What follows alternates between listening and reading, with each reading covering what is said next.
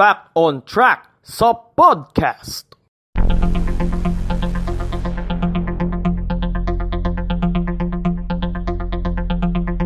Fact on Track sa podcast. Yo, what's up mga kapodcast? Magandang araw po sa inyong lahat and uh, welcome po sa Fact on Track sa podcast dito pa rin sa ating YouTube channel na Podcast Demands. Gaya nga po ng sinabi ko po nung nakaraan, ay uh, kung bago po kayo dito, make sure na nakasubscribe po kayo sa Podcast Demands YouTube channel and uh, click nyo po yung notification bell button for the latest updates. Mag-subscribe po kayo. Hindi pwede yung, uh, yung mag-comment lang kayo pero hindi kayo nakasubscribe tsaka hindi nyo po napakinggan yung, yung mga episodes po na natin. So, usapang marangal tayo mga kapodcast, okay? So, today is uh, June 19, okay? And we celebrate the 159th birthday ng ating national hero na si Dr. Jose Rizal.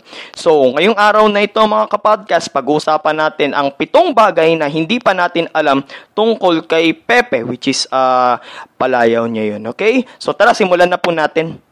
Fact on Track sa podcast.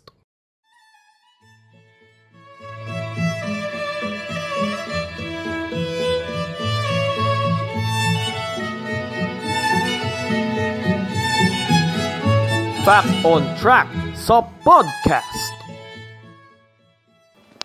Una sa pitong bagay na hindi pa natin alam tungkol kay Pepe, e tungkol sa origin ng kanyang pangalan. Okay? So, ipinanganak noong June 19, 1861 si Jose Protasio Mercado Rizal E. Alonso Rialonda. Haba, no? Na-memorize nyo ba? So again, ipinanganak noong June 19, 1861 si Jose Protasio Mercado Rizal y Alonso Rialonda sa Calamba, Laguna. Ang kanyang pangalan ay hango mula sa mga santong sina San Jose na ama ni Heso Kristo at kay San Protasio. Ang kanya namang palayo na Pepe ay hango naman sa katawagan sa wikang Latin at Kastila sa pangalang Jose or Joseph sa Ingles na Pater Putativus na kapag pinaiksi ay PP pero sa wikang Kastila, especially sa alpabeto nila na kung tawagin ay abcedario, ang bigkas sa letrang P ay P. Bago pa siya tawagin sa palayaw na Pepe, una na siyang tinatawag ng kanyang pamilya sa pangalang Moy.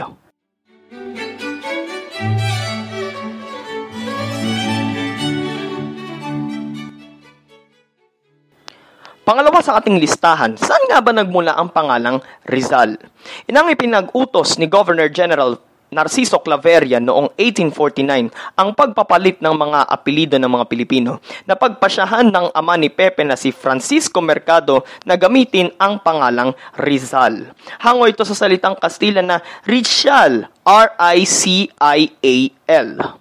na ang ibig sabihin ay green fields o sa Tagalog luntiang pastulan. Unang lumabas ang apelidong ito sa Katalogo Alfabetico de Apellidos ng parehong taon. Apellidos kasi sa Kastila kasi ang ang double L ang bigkas doon ay Y. Ayon naman sa sulat ni Pepe sa kanyang kaibigan na si Ferdinand Blumentritt, ang apelidong Rizal ay idinagdag lamang sa apelido ng kanyang ama ng alkalde ng Kalamba na kaibigan rin ng kanilang pamilya. Pero, una namang ginamit ni Pepe ang apelidong Rizal noong nag-aaral siya sa, ng sekundarya sa Ateneo Municipal de Manila. Ang kanya kasing kuya Pasiano ay wanted noon sa pamahalan dahil sa kanyang kaugnayan sa isa sa tatlong paring martir na si Father Jose Burgos na ginarote kasama sina Father Mariano Gomez at Father Jacinto Zamora Gombursa noong February 17, 1872 dahil sa bintang na sila raw ang pasimuno sa pag-aalsa sa Cavite.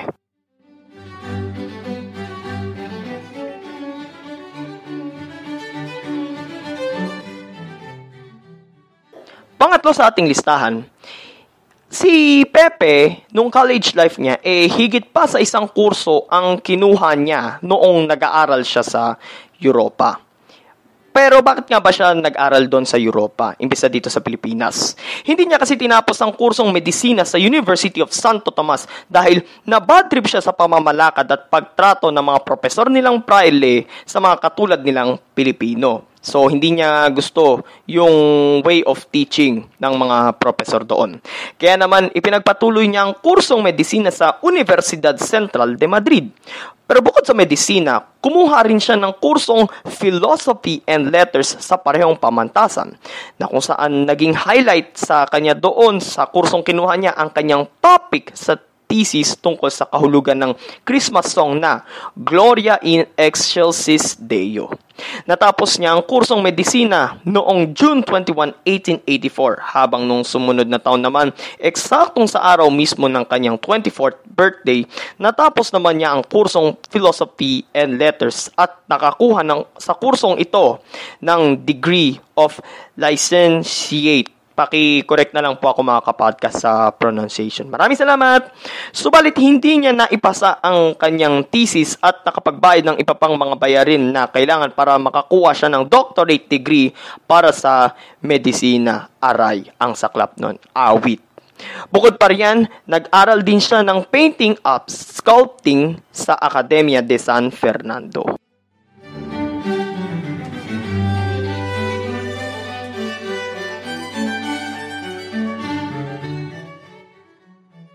3 down, 4 to go. Pang-apat, tungkol naman sa sinasabi niyang gawa niyang tula na sa aking mga kabata. Siya sabi raw na noong 8 years old pa lamang si Pepe nang isulat niya raw ang tulang sa aking mga kabata. Ang tulang ito raw sinasabing nagpahayag ng kanyang pagka-Pilipino at tungkol sa pagmamahal sa wika. Subalit sa ikalawang stanza ng nasabing tula ay nakasulat ang salitang kalayaan. Gayong 8 years old lamang noon si Pepe at that time at hindi pa niya noon alam ang salitang yon.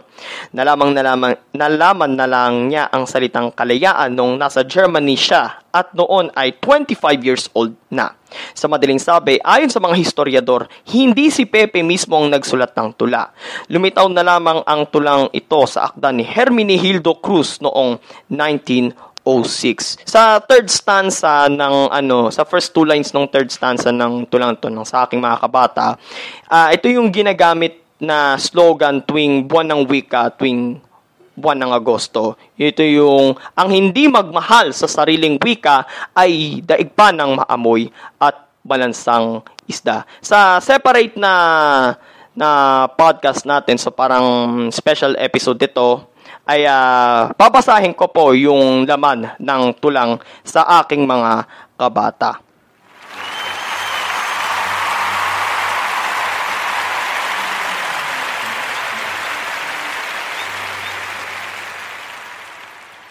Ano to? Standing ovation? Haba ng palakpakan nyo ah. Anyway, let's proceed.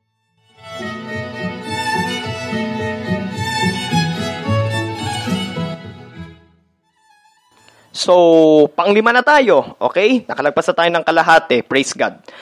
So, panglima, ano-ano nga ba yung mga kayang gawin ni Pepe? Halos lahat na yata ay kayang gawin ni Pepe.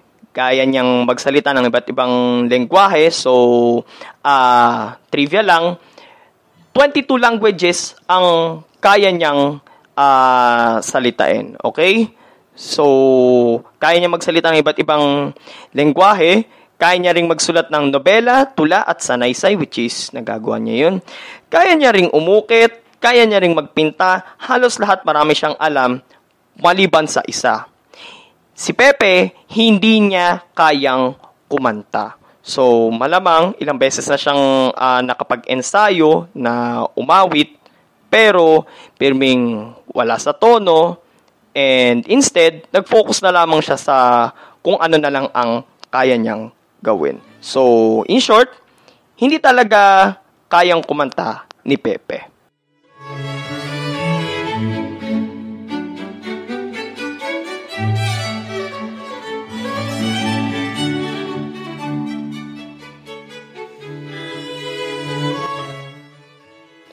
Panganim sa ating listahan. So second to the last na tayo So, palit lang ta- so palit lang tayo ng music.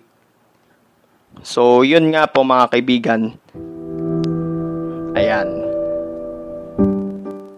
So, pang-anim, second to the last, ay tungkol sa nawawalang kabanata ng Noli Me Tangere.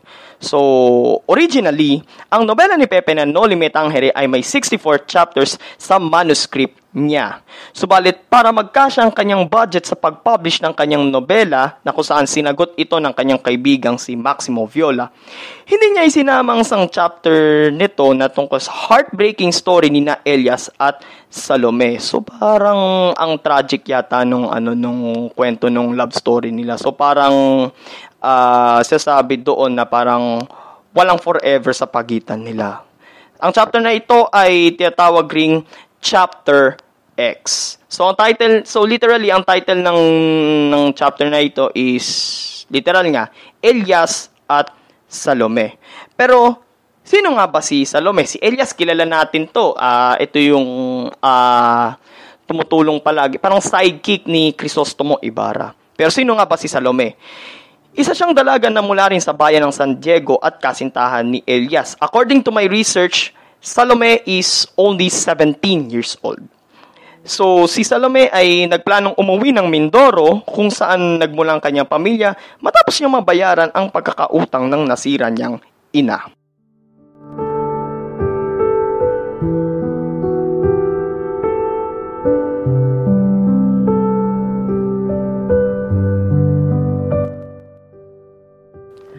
Last but not the least, ang mga pangitain ni Pepe tungkol sa kanyang kamatayan.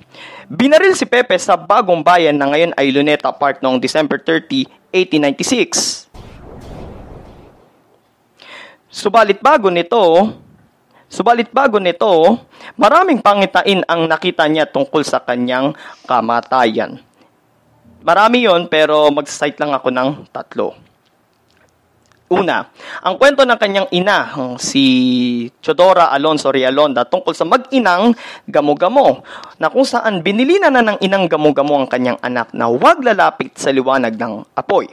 Subalit na akit ang batang gamo-gamo sa apoy, kaya naman nilapitan niya ito at nasunog ang kanyang pakpak na agad niyang ikinamatay. Ang aral sa kwentong ito ng kanyang ina ay tumimo sa buhay ni Pepe hanggang pagtanda kung saan ang paglapit niya sa kaliwanagan upang tapusin ang mga makapangyarihang mananakop ang siya kumitil sa kanyang buhay. So parang yung buong life story ni Pepe ay nagre-reflect doon sa storya ng mga gamo-gamo. Pangalawa, manghiram sana si Pepe ng kopya ng kanyang nobelang Noli Me Tangere sa Ateneo upang ipakita kay Governor General Emilio Terrero kung may mga subversibo ba itong laman. Subalit, binalaan na siya ni Father Federico Faura na matatanggal ang kanyang ulo ng dahil sa sinulat niyang nobela. And last but not the least, uh, ito yung pangatlo, medyo shocking nga eh, sa totoo lang eh. Ay, shocking! Habang nasa Espanya si Pepe noong 1882, napanaginipan niyang mamamatay siya sa petsang December 30. Sa kanyang diary noong unang araw ng 1883, sinabi ni Pepe na napanaginipan niya ang kanyang sarili bilang isang aktor sa dula, nawawalan ng panghinga, nanghihina at dumidilim ang kanyang paningin. paningin. Ganon daw ang pakiramdam ng mamamatay.